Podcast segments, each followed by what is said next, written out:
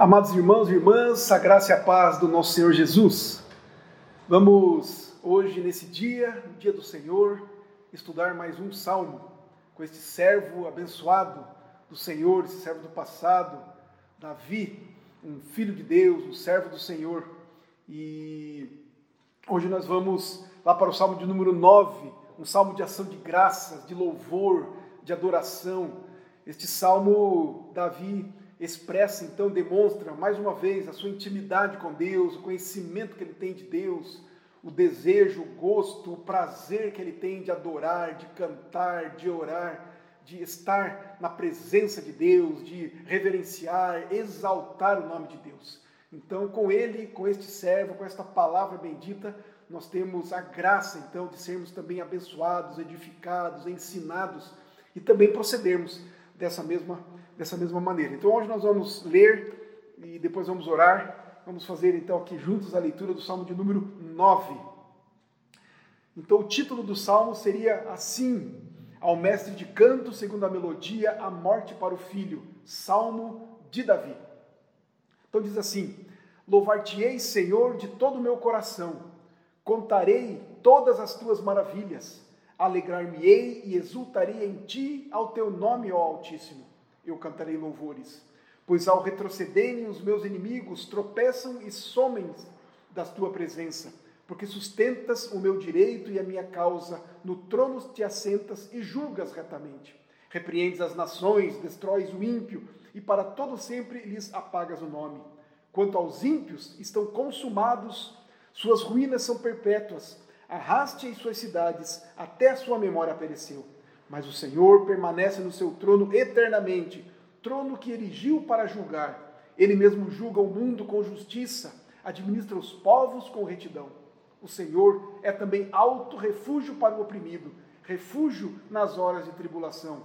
Em ti, pois, confiam os que conhecem o teu nome, porque tu, Senhor, não desamparas os que te buscam. Cantai louvores ao Senhor, que habita em Sião, proclamai entre os povos os seus feitos pois aquele que requer o sangue lembra-se deles e não se esquece do clamor dos aflitos. Compadece-te de mim, Senhor. Vê a que sofrimentos me reduziram os que me odeiam. Tu que me levantas das portas da morte, para que às portas da, da filha de Sião eu proclame todos os teus louvores e me regozije da tua salvação. Afundam-se as nações na cova que fizeram, no laço que esconderam, prendeu-se-lhes o pé. Faz-se conhecido o Senhor pelo juízo que executa. Enlaça, enlaçado está o ímpio das obras de suas próprias mãos. Os perversos serão lançados no inferno e todas as nações que se esquecem de Deus, pois o necessitado não será para sempre esquecido e a esperança dos aflitos não se há de frustrar perpetuamente. Levanta-te, Senhor, não prevaleça o mortal, sejam as nações julgadas na tua presença. Infunde-lhe, Senhor, o medo saibam as nações que não passam de mortais. Vamos orar. Senhor, nós te agradecemos, te bendizemos pelo dia que o Senhor está nos dando, pela vida que o Senhor mantém, sustenta e por esse tempo, Deus, tão precioso que podemos, ó Deus, juntos como teu povo, tua igreja, observarmos a tua palavra. Dá-nos, ó Deus, então, do teu Santo Espírito e através dele, Pai, a iluminação na mente e no coração, que possamos de fato então compreender adorar o teu nome, possamos então, Deus querido, te louvar, te bendizer, sermos edificados pela tua palavra. Ajuda-nos, ó Deus, pois somos carentes, necessitados. Fazemos isso em nome do Senhor Jesus. Amém. Louvando ao Senhor verdadeiramente. É o tema que nós entendemos e demos para este salmo. Verdadeiramente Davi louvava ao Senhor. E o verdadeiramente aqui é de fato, do profundo do seu coração, com entendimento também do que é louvar a Deus, do que é, de fato, reconhecer o senhorio de Deus, a superioridade de alguém sobre ele. Então, isso é louvar ao Senhor, é louvar a Deus por quem Ele é, é louvar ao Senhor pelo que Ele faz, ele é, reverenciar ao Senhor, é se prostrar ao Senhor, é se humilhar diante do Senhor, é reconhecer-se fraco, pequeno, necessitado e observar, reconhecer o, o, o Deus que é soberano, que é supremo, que é o Criador. É isso que significa louvar a Deus. Então, é assim que ele começa o salmo, e nos dois primeiros versos, Davi, então, dá aqui o que ele de fato ele faz, qual é a razão do seu viver, qual é o entendimento que ele tem de como ele deve proceder, viver, estar diante de Deus, na presença de Deus. Isso constantemente.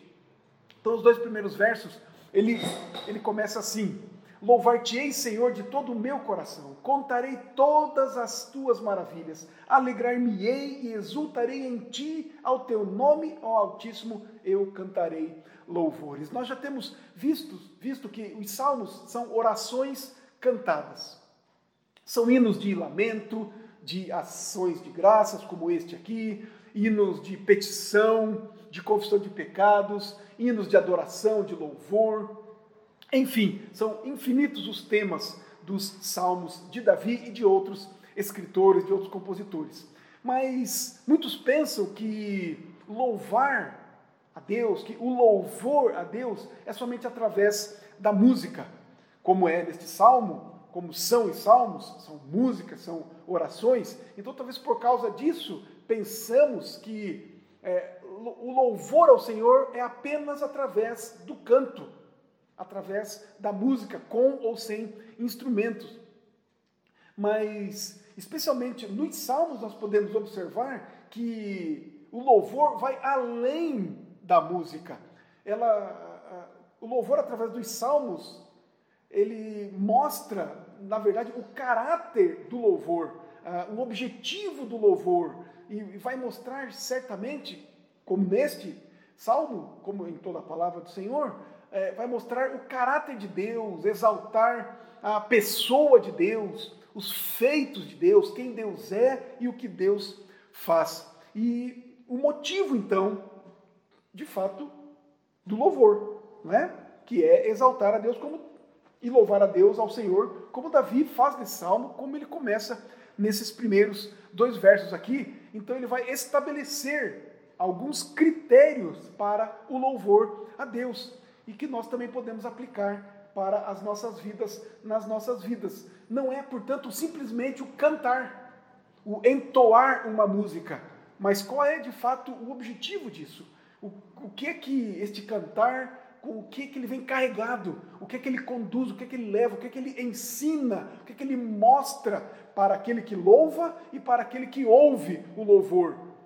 Seja Deus em primeiro lugar e também aqueles que ainda não conhecem a Deus, pois também o louvor, a música, o canto é um testemunho do nome de Deus, da pessoa de Deus, da salvação de Deus. Então, em primeiro lugar, nesses dois primeiros versos, Davi mostra alguma coisa, então ele estabelece alguns critérios, como disse. Em primeiro lugar, ele afirma que ele vai louvar a Deus. Ele diz: Louvar-te-ei, diz ele. É assim que ele começa o salmo. Então, é uma decisão que ele toma como servo de Deus está no, no futuro, ou seja, é algo com que ele se compromete a fazer. E cremos que é algo que um verdadeiro servo de Deus jamais deixará de fazer. Está agora no DNA do servo, do cristão, do filho de Deus. É algo que ele não pode deixar de fazer. Não só deixar de cantar ao Senhor, de se alegrar no Senhor, de, de expressar com a boca quem é Deus, mas de fato com o seu coração, com o seu íntimo, ele louvar ao Senhor, se debruçar diante do Senhor. Isso é algo que ele não pode mais deixar de fazer. Está é, é inerente ao seu ser, ao novo ser, à nova vida que ele recebeu. Em segundo lugar, ele vai dizer para nós aqui de que maneira que ele vai louvar ao Senhor. Não é da sua maneira, não é do jeito que ele quer, do jeito que ele gosta, do jeito que ele acha, mas ele diz aqui que ele louvará a Deus de todo diz aqui, né? Louvarei de todo o meu coração. Então, é com sinceridade de fato, é com o mais profundo do seu ser, é com empenho, é pensando no que se está fazendo, é uma dedicação total e profunda neste ato de adoração. Então, quando ele diz aqui de todo o meu coração, envolve todo o seu ser, envolve o centro da sua vontade. É o que significa coração, muitas vezes na Bíblia. Não é o coração físico, mas é a alma, é a profundidade do seu ser. Louvar-te-ei, Senhor, de todo o meu coração. Não é algo como que a gente pode dizer para cumprir uma obrigação, não é algo ah, todo ser que respira louve ao Senhor, então, já que eu sou um filho de Deus, já que eu sou um crente, já que estou sendo ordenado a fazer isso, então eu vou fazer. Não, mas é algo do coração, algo que vem do fundo da alma, algo que de fato reconhece um soberano, um Senhor amoroso, bondoso, fiel e aquele que faz, que adora, é, se humilha, é, um, é, aquele que reconhece os seus pecados, as suas fraquezas e se coloca de todo o coração diante do Senhor, com gratidão, com louvor, com reverência, com amor, com respeito diante do Deus sobre todas as coisas. Então, ele, ele faz isso. É dessa maneira que ele vai louvar ao Senhor de todo o seu coração. E ele também diz a quem é que ele vai louvar: ao Senhor. E Senhor aqui com todas as letras maiúsculas. Isso quer dizer, é a tradução do nome Yahvé. Nós já temos visto isso aqui nos outros salmos. É o Deus eterno, é o Altíssimo, é diante de quem devemos manifestar a nossa reverência. O nosso louvor, a nossa adoração, e não somente através da música, mas através de todos os nossos atos, através da nossa vida. É ao Senhor. O louvor é ao Senhor, a música é ao Senhor, e não a mim mesmo, e não a qualquer pessoa, não ao eu, não ao ego, não, é a Deus. É porque Ele é que é, Ele é que faz todas as coisas, Ele que é de fato o Senhor. E é por isso que nós vamos, ainda no Salmo 1, observar Davi dizendo: Louvar-te, Senhor, de todo o meu coração. E aí, como é que ele vai fazer isso? Ele diz: Contarei todas as tuas maravilhas. As maravilhas de Deus e não as nossas. Não é? Ele vai descrever as maravilhas de Deus. Há muitos cânticos, há muitas músicas no nosso tempo, especialmente, que estão carregados do eu. Para mim, é, eu sou, eu quero, eu preciso, eu tenho, enfim, o eu. Mas Davi nos ensina neste e nos Salmos, o que a palavra de Deus nos ensina é que nós devemos louvar a Deus.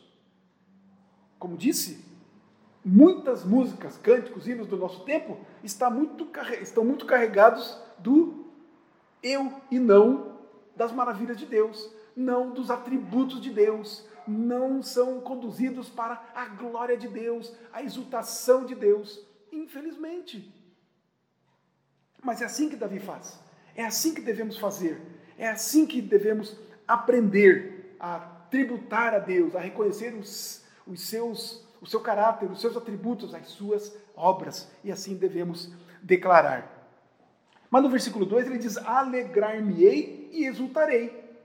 Em ti, ao teu nome, ao Altíssimo, eu cantarei louvores. Depois que ele tem todo esse entendimento, então ele canta. Não é? Precisamos então, queridos, manifestar a nossa alegria ao louvar ao Senhor. Tem sido assim? Quando cantamos, demonstramos alegria de fato? Ou cantamos com, com tristeza, parece que estamos morrendo. Não, precisamos exultar, nos alegrar no Senhor. Alegria em engrandecer e exaltar o nome de Deus. Por quê? Por quê? Porque se de fato o conteúdo do nosso louvor é descrever as maravilhas de Deus, os feitos de Deus, a graça, o amor, o poder, a soberania, os cuidados de Deus, é descrever isso. E porque ele faz isso nas nossas vidas, porque ele faz isso em toda a humanidade, enfim. Qual seria a nossa reação? Não seria de alegria, de vigor, de manifestar então exultação, de manifestar regozijo, júbilo? Seria, obviamente, alegrar-me-ei e exultarei por causa de quem o Senhor é e por causa do que o Senhor faz. Então não tem como nós chegarmos diante de Deus, sabedores de quem Ele é, do que Ele faz, de todos os seus atributos, e estarmos entristecidos, cabisbaixos? De forma alguma. A nossa reação natural será esta, como presentes que recebemos de Deus. Então nos alegramos, jubilamos ao Senhor. Olha o que diz o Salmo de 28, 7. O Senhor é a minha força e o meu escudo. Nele o meu coração confia. Nele fui socorrido. E olha então qual é a reação do salmista depois de reconhecer tudo isso. Por isso, o meu coração exulta. Não é só algo na face, mas vem do coração e com o meu cântico o louvarei.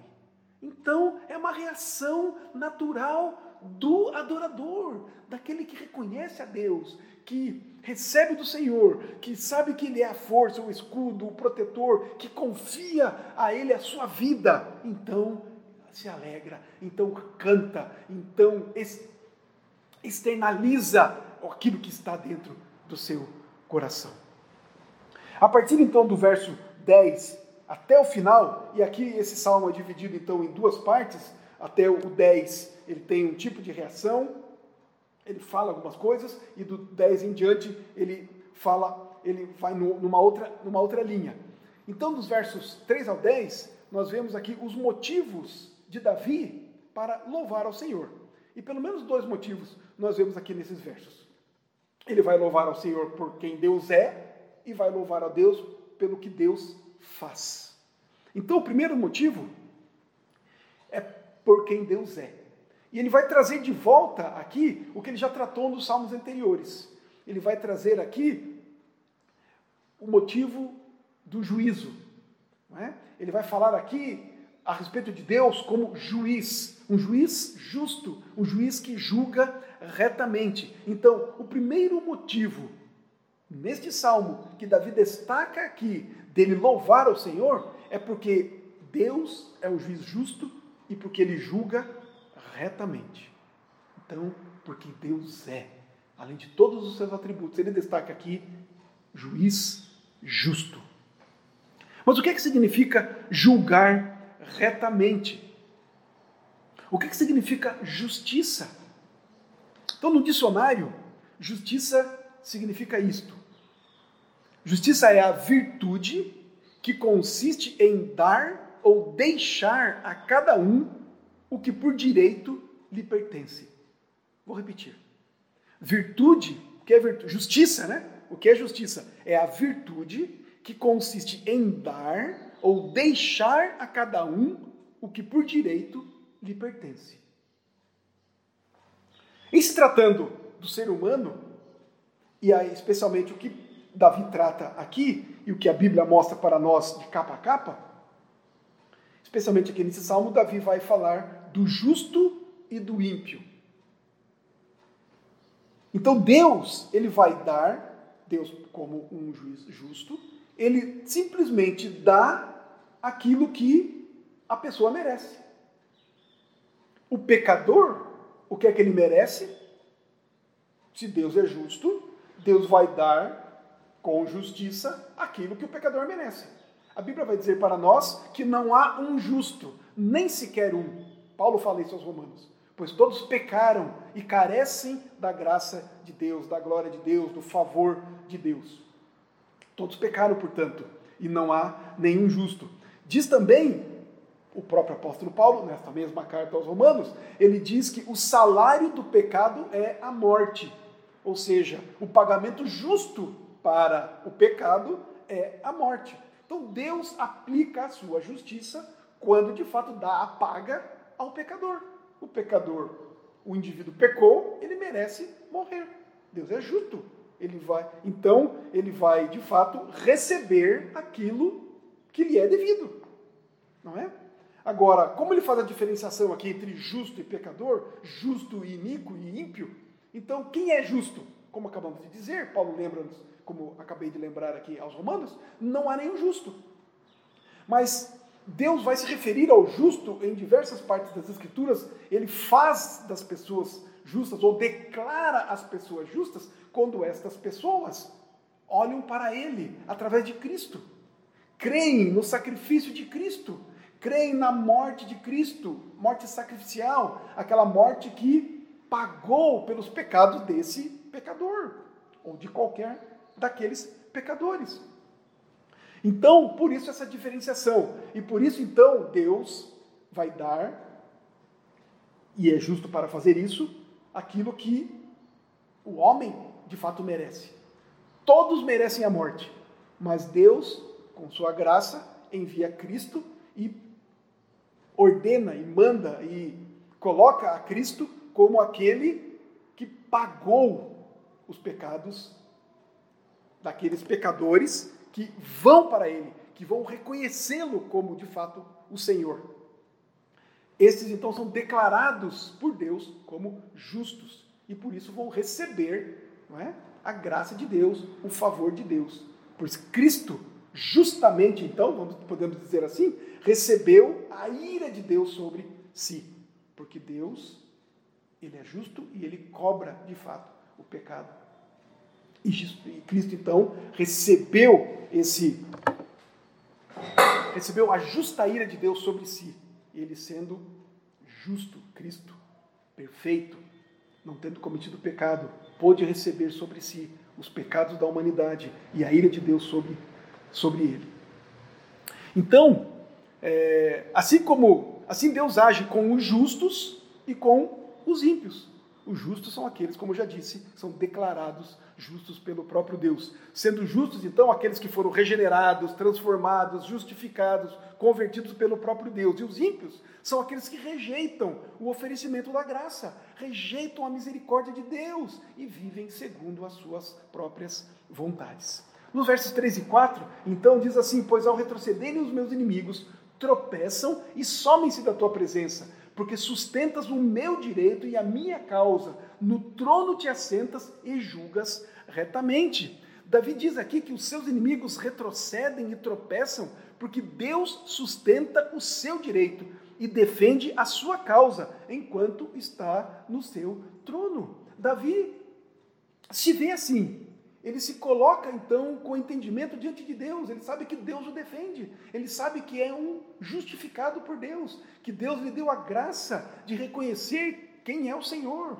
o Deus santo, amoroso, bendito, salvador, coisa que os seus inimigos não fizeram e não fazem. Olha o verso 5: Repreendes as nações, destróis o ímpio e para todo sempre lhes apagas o nome. Ele afirma então que serão destruídos os ímpios de todas as nações. Não vai ficar ninguém de fora. Antevendo então o grande julgamento final. Vai chegar um dia em que Deus de fato vai julgar a todos os povos, todas as nações, todos os indivíduos serão julgados no grande dia. E aí ele diz algo, é, o próprio Salomão, filho de Davi, também repete praticamente as mesmas palavras de Davi aqui. No, em Provérbios 10, 7, ele diz assim: A memória do justo é abençoada, mas o nome dos perversos cai em podridão. Simplesmente vai, vão desaparecer. Não é terrível isso?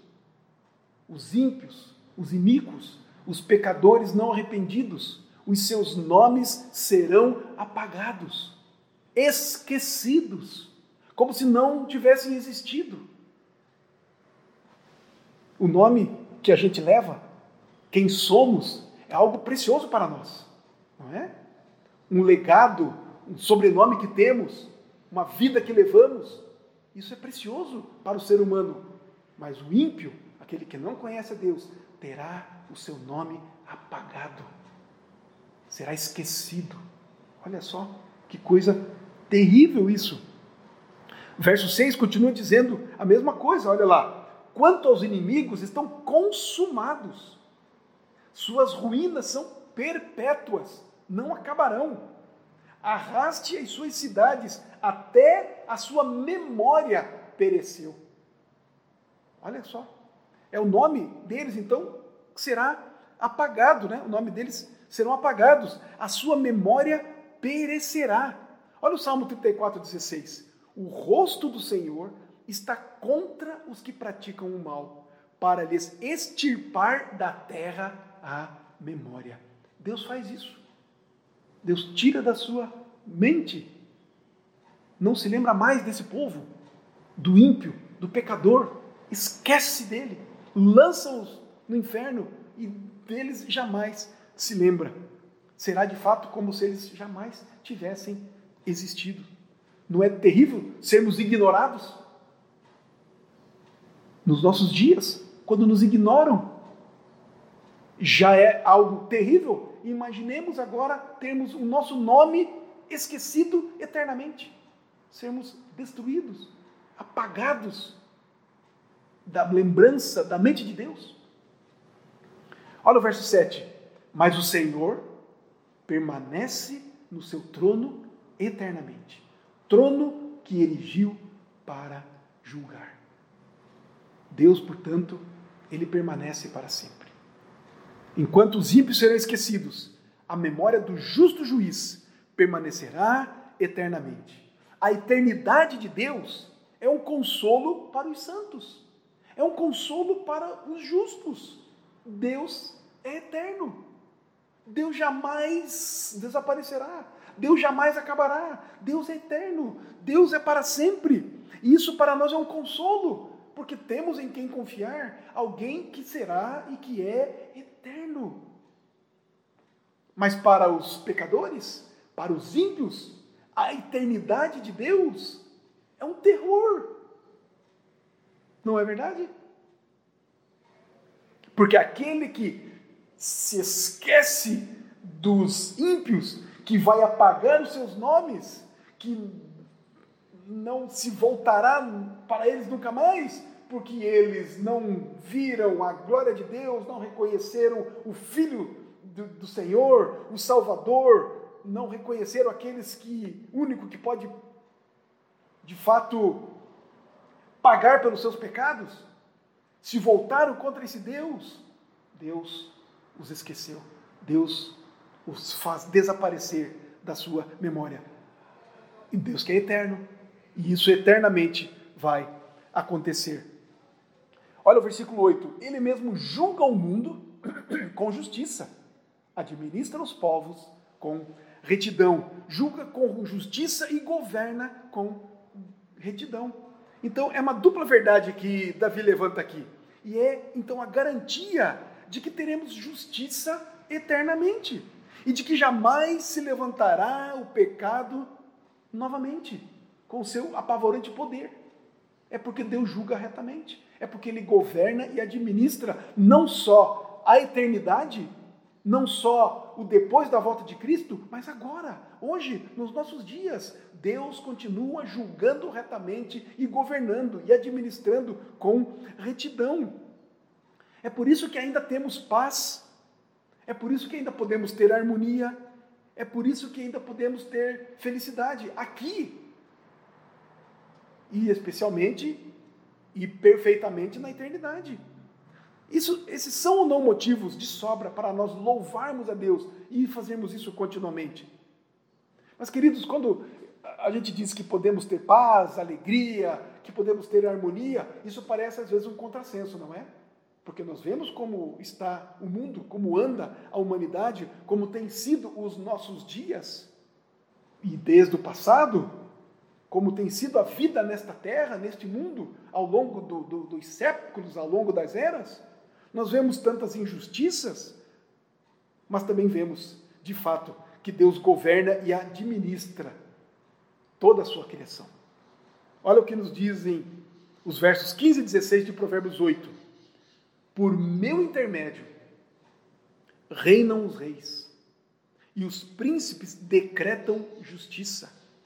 Por meu intermédio, governam os príncipes, os nobres e todos os juízes da terra. Tudo que nós podemos ver nos nossos dias, apesar do mundo estar como está e o mundo ser como é, qualquer lampejo que seja de bondade, de justiça, de bondade é administrado por Deus, é ordenado por Deus. Quando vemos as, as leis dos homens, quem é que põe essa lei na mente e no coração dos homens para que eles promulguem, para que eles as executem no meio da humanidade caída? obra de Deus. Ele continua administrando todas as coisas. É ele que põe um rei, é ele que tira um rei. Se ele quer disciplinar um povo, ele põe este rei ou aquele. Deus continua dominando e governando sobre todas as coisas. O mundo não está pior do que está por causa do governo de Deus, por causa da sua administração, por causa da sua graça, por causa do seu favor. É algo que chamamos como graça comum, que atinge a toda a humanidade, atinge todos os homens, atinge a todas as pessoas. É por intermédio dele que os reis governam e que a terra, portanto, é dirigida, é administrada. De fato, portanto, queridos, nós podemos dormir tranquilamente, porque Deus continua administrando o mundo com justiça e com sabedoria. Então, nós louvamos a Deus porque Ele é um justo juiz que julga retamente e que administra com sabedoria e poder e mão forte a sua criação. Portanto, louvamos a Deus pelo que ele faz. Olha os versos 9 e 10. O Senhor também, o Senhor é também alto refúgio para o oprimido, refúgio nas horas de tribulação. Em ti, pois, confiam os que conhecem o teu nome porque tu, Senhor, não desamparas os que te buscam. Ele fala aqui daqueles que conhecem o teu nome. Esse conhecer é aquele que tem relacionamento com Deus, intimidade com Deus, é aquele que de fato então conhece a Deus. Queridos, o mundo é mau, especialmente contra os filhos de Deus. Mas é em Deus que nós encontramos refúgio em todo tempo de aflição e angústia. Podemos confiar sempre nele, porque ele não desampara aqueles que o buscam. Podemos louvá-lo, porque ele nos atende, porque ele nos defende contra aqueles que nos ameaçam. Olha o Salmo 91, verso 2. Diz ao Senhor: Meu refúgio e meu baluarte, Deus meu, em quem confio. É meu Deus. Davi diz isso. É o meu Deus. Nós podemos dizer isso? Em quem nós temos refúgio? É o nosso Deus. Eu posso dizer assim: é o meu Deus. O meu está comigo, está em mim, é nele que eu confio. Não confio nas coisas, não confio, seja na saúde, seja na economia, não confio no trabalho, não confio nas riquezas. Não, confio em Deus, pois Ele é o Senhor, Ele é que administra tudo, Ele é o meu Deus. Olha os versos 11 e 12, então. Davi agora faz um apelo. Depois de descrever todos, tudo isso que ele fez até o verso 10, agora ele apela. Agora ele proclama, ele anuncia, ele chama. Ele diz lá: cantai louvores ao Senhor, que habita em Sião. Proclamai entre os povos os seus feitos. Porque aquele que requer o sangue lembra-se deles e não se esquece do clamor dos aflitos. É um chamado de Deus. Cantem, louvem, vocês estão reconhecendo quem eu sou? Vocês estão vendo o que de fato eu faço? Vocês têm sido prova, provas do meu amor, da minha ação?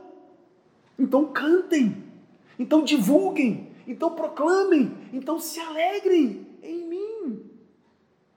Davi então está tão cheio do desejo de louvar ao Senhor que ele faz a seguir então esse apelo veemente e primeiramente a nação de Israel, não é? Ele diz: Cantai louvores ao Senhor que habita em Sião. Sião é a morada de Deus. E Sião, a capital, não é? Do povo de Israel. O lugar da habitação de Deus. Queridos, alguns não, não encontram um meio, um jeito de se livrar da murmuração. Mas Davi, ao invés de reclamar, ele louva a Deus e convida a outros a louvar o Senhor. É incrível, irmãos e irmãs, como tem gente que tem a murmuração no seu coração. Reclamações, murmúrios impensáveis, incontáveis. Mas nós somos chamados como filhos de Deus a louvar aquele que habita no meio do seu povo. Ele habitava em Sião, o lugar onde estava o templo, o seu templo, o templo dos judeus, que eles edificaram amando de Deus para a adoração, para o louvor do Senhor. Mas esse templo que Salomão construiu foi destruído. E foi destruído por causa da idolatria do povo, por causa da desobediência do povo de Israel. Mas, queridos, nós não dependemos de um lugar físico para adorar o Senhor, para louvar o seu nome. É como nós vimos já no início do salmo. Davi diz que vai adorar de todo o seu coração. É porque Deus habita conosco hoje. Ele habita no nosso coração. Então, ergamos as nossas vozes em alegres cânticos de louvor e proclamemos entre os povos os seus maravilhosos feitos. Esse é o nosso chamado. É para isso que nós somos feitos filhos de Deus. É para nos alegrarmos dele. É para nos satisfazermos em Cristo, em Deus. Mas é para cantarmos, para proclamarmos com a nossa voz os feitos de Deus, as maravilhas que ele fez. É para divulgarmos com toda a nossa voz, em, em todo canto, quem é de fato o Deus a quem servimos. O Deus criador de todo o universo, o sustentador de todas as coisas, aquele que salva e redime o pecador. Esse é o nosso chamado, essa é a nossa vocação. E este sempre foi o plano de Deus para o seu povo escolhido proclamar as suas maravilhas através daqueles que ele mesmo salvou. Nós temos, queridos, portanto, uma poderosa mensagem com os nossos hinos que contém esta verdade e esta verdade para todas as épocas. Olha os versos 13 e 14.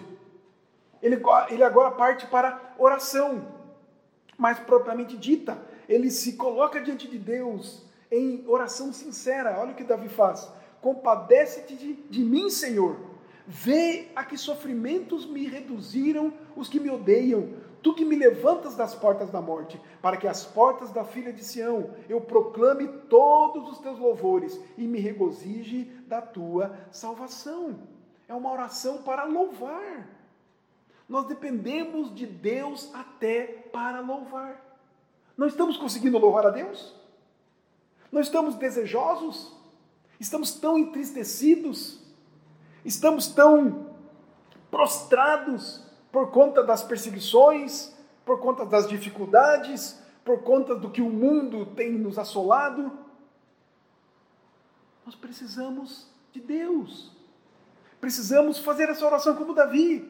Precisamos da compaixão de Deus, da misericórdia de Deus.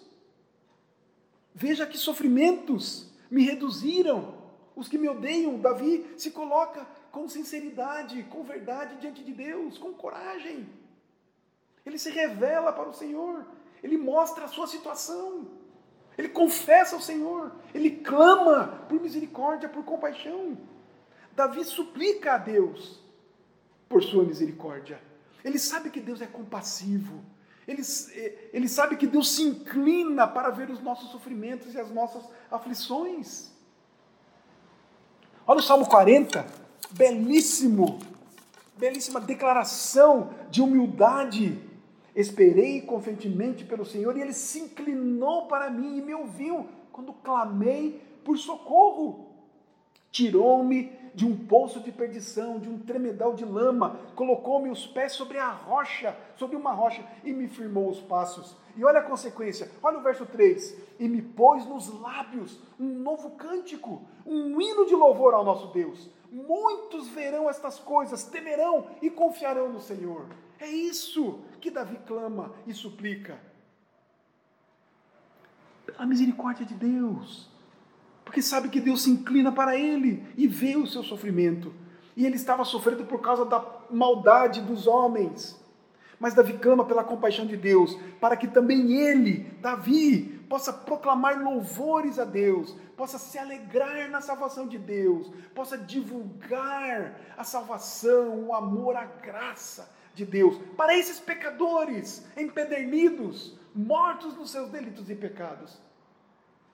Davi sabe que Deus é compassivo, foi com ele e pode ser com outros. Davi quer ser um instrumento de Deus de salvação. Porque essa é a vocação dele, porque essa é a nossa vocação. Mas dos versos 15 ao 18, Davi vai mostrar agora a consequência de não se louvar a Deus.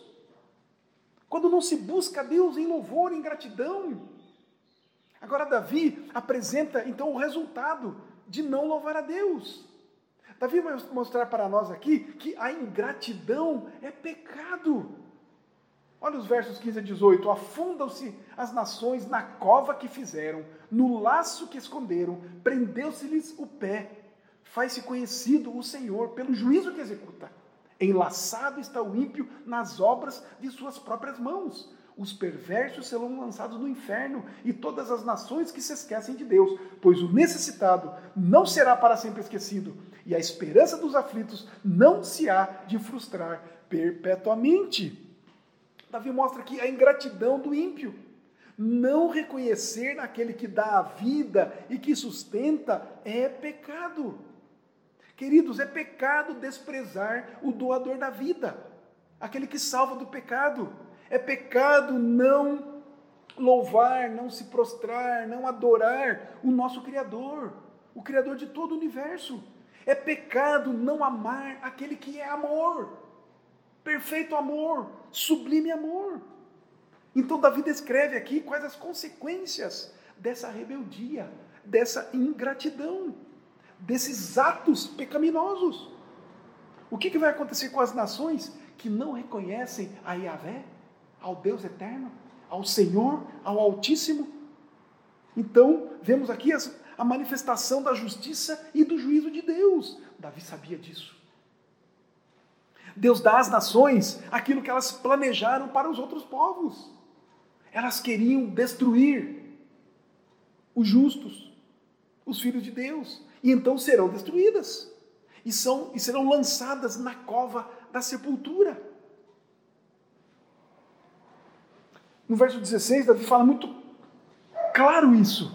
Faz conhecido o Senhor pelo juízo que executa. Enlaçado está o ímpio nas obras de suas próprias mãos. Então, Davi louva a Deus não só por sua bondade, não só pelo seu amor, não só pela sua salvação, mas Davi louva a Deus porque ele é um reto juiz. Porque ele, de fato, como diz aqui, Deus se faz conhecido pelo juízo que ele executa. Deus se faz conhecido pelo juiz reto que é.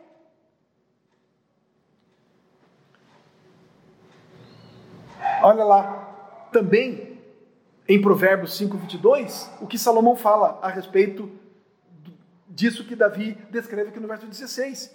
Quanto ao perverso, as suas iniquidades o prenderão e com as cordas de seu pecado será detido. Portanto, queridos, o ímpio, o pecador, o iníquo, o perverso, ele vai ser preso por causa do seu próprio pecado. Quanto ao perverso, as suas iniquidades o prenderão, e com as cordas do seu pecado será detido. Ele vai contra ele mesmo. O seu pecado vai contra ele mesmo. Olha o verso 17. Estamos terminando. Os perversos serão lançados no inferno e todas as nações que se esquecem de Deus. Davi destaca então aqui qual será o destino de todos aqueles que não louvam a Deus. Serão lançados no inferno. A Bíblia fala, queridos, que o castigo dos ímpios será um acontecimento terrível. Olha o que nos diz 2 Pedro capítulo 3, verso 7. Ora, os céus que agora existem e a terra, pela mesma palavra, têm sido entesourados para o fogo, estando reservados para o dia do juízo, a destruição dos homens ímpios.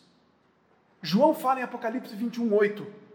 Quanto, porém, aos covardes, aos incrédulos, aos abomináveis, aos assassinos, aos impuros, aos feiticeiros, aos idólatras e a todos os mentirosos. A parte que lhes cabe será no lago que arde com fogo e enxofre, a saber, a segunda morte. Este será o dia do Senhor, o grande juízo contra todos os ímpios que não reconheceram ao Senhor como soberano do universo, que se negaram a louvar aquele que tem todo o direito à mais alta honra e louvor e glória por todos os séculos e eternamente. Mas qual é o grande problema dos ímpios? Eles não serão levar, lançados no inferno somente porque cometeram graves pecados do, do que são acusados. Por que mesmo que eles estão perdidos? A resposta está nas palavras de Davi nesse verso 7, ou 17, melhor dizendo. Vamos olhar de novo aqui? Os perversos serão lançados no inferno e todas as nações que se esquecem de Deus. Olha só. Não é só porque pecaram contra Deus, é porque se esquecem dele. E por se esquecerem dele, pecam contra ele.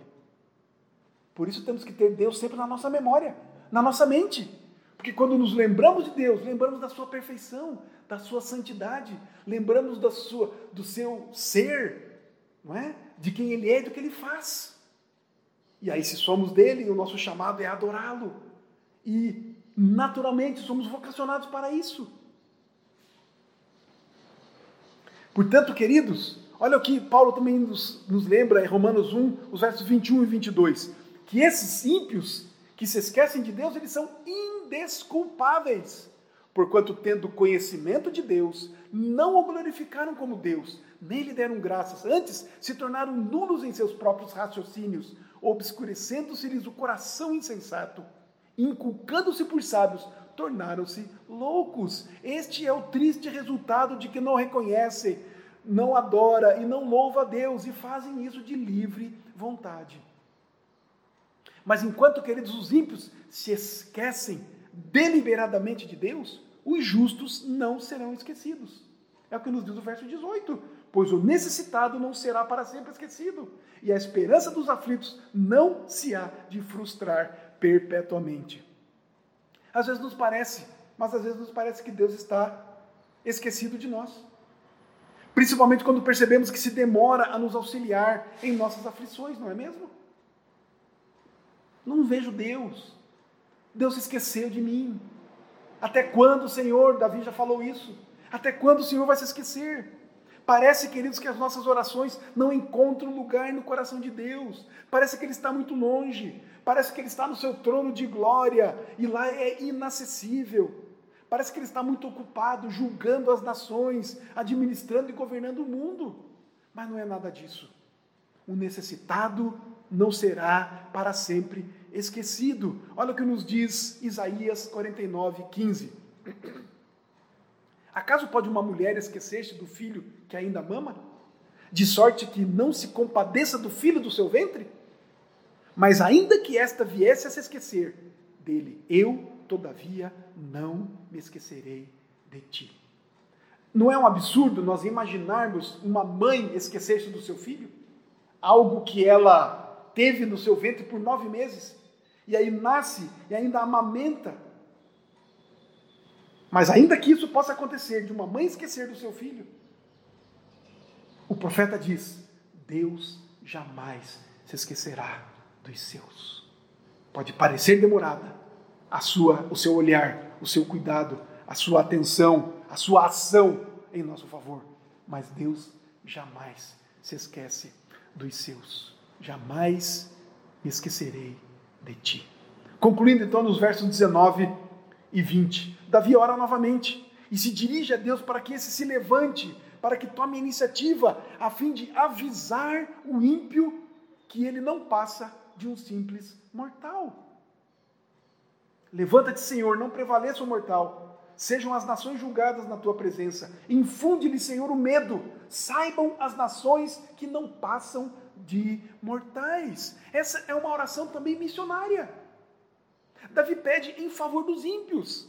a fim de que possam ter os seus olhos abertos e suas mentes esclarecidas pelo próprio Deus e sejam salvos. Nós devemos cantar isso, devemos proclamar isso. Ele pede que Deus lhes ponha medo. Seria aqui um temor saudável, a fim de que possam reconhecer de que são mortais, que são fracos e que, de, de que não podem lutar contra Deus, nem contra o povo de Deus, e, e, fazendo isso fiquem impunes no dia do julgamento. Não! Deus, em Sua misericórdia, é a única esperança para eles. É isso que Davi, nessa última oração, faz. Queridos, temos nós temor de Deus diante dos nossos olhos? Nós que somos filhos de Deus, temos esse temor? O temor do Senhor é o princípio da sabedoria, já diz Provérbios 1, 7. Queridos, temos nós consciência das nossas fragilidades, das nossas fraquezas, de que não passamos nós de mortais e que não podemos prevalecer contra Deus e Sua verdade? Davi prega, Davi clama, Davi chama a nação para pregar isso para os ímpios, mas olhe para si, olhemos para nós. Neste, neste salmo, então, Davi nos chama a louvar ao nosso grande Deus, porque Ele é pois nele é que está a nossa força. Queridos, vimos então que temos um grande motivo para louvar, pois somos defendidos pelo justo juiz, que nos protege e nos livra da condenação eterna no dia do juízo. Vimos também a necessidade de orarmos pedindo a compaixão de Deus, a fim de que nos salve e nos prepare para louvar. Vimos também o resultado daqueles que não louvam. Vimos a situação do ímpio, daquele que se esquece de Deus. E finalmente, queridos, vimos aqui um apelo de Davi para louvarmos verdadeiramente ao Senhor e Salvador nosso, e para proclamarmos isso para o ímpio. Pois somente Deus merece ser amado, ser louvado com todo o nosso coração, com toda a nossa alma, com todas as nossas forças e com todo o nosso entendimento, hoje, amanhã e eternamente. Em nome de Jesus. Amém. Vamos orar? Pai, obrigado por esta palavra. Obrigado por esse servo do passado. Obrigado, Pai, porque este salmo nos ensina quem é o Senhor, uma vez mais. Nos ensina, ó Deus, a louvarmos e adorarmos com alegria ao Senhor, a proclamarmos as boas novas do Evangelho àquele que ainda é rebelde contra ti. Ó Deus querido, nos faz de fato é, compreender esta bela palavra, este salmo, e cantarmos ao Senhor, nos alegrarmos do Senhor, nos ajude nisso, a nos alegrarmos com o Senhor, a louvarmos e adorarmos ao Senhor verdadeiramente, com toda a nossa força, com todo o nosso entendimento, com todo o nosso coração, com toda a nossa alma, em todos os instantes, ó Deus. Seja um louvor quando as coisas vão bem, como também quando as coisas não vão tão bem assim. Ó Deus querido, nos faz assim adoradores, verdadeiros adoradores, que o adorem em espírito e em verdade. E que assim, ó Deus, proclamemos a tua justiça Proclamemos, ó Deus, o teu amor, a tua graça, a tua salvação. Que só em Cristo Jesus há verdadeira, justa, perfeita e eterna salvação. Ó Deus querido, tenha misericórdia de nós. Tenha compaixão de nós, míseros pecadores. E nos faz assim, verdadeiros adoradores, para a tua glória, para a proclamação do teu nome, para a nossa alegria em nome do Senhor Jesus. Amém. Que a graça do Senhor Jesus Cristo, o amor de Deus Pai e as consolações, as virtudes do Espírito Santo do Senhor estejam conosco, povo de Deus aqui e por toda a terra, hoje e para todo sempre.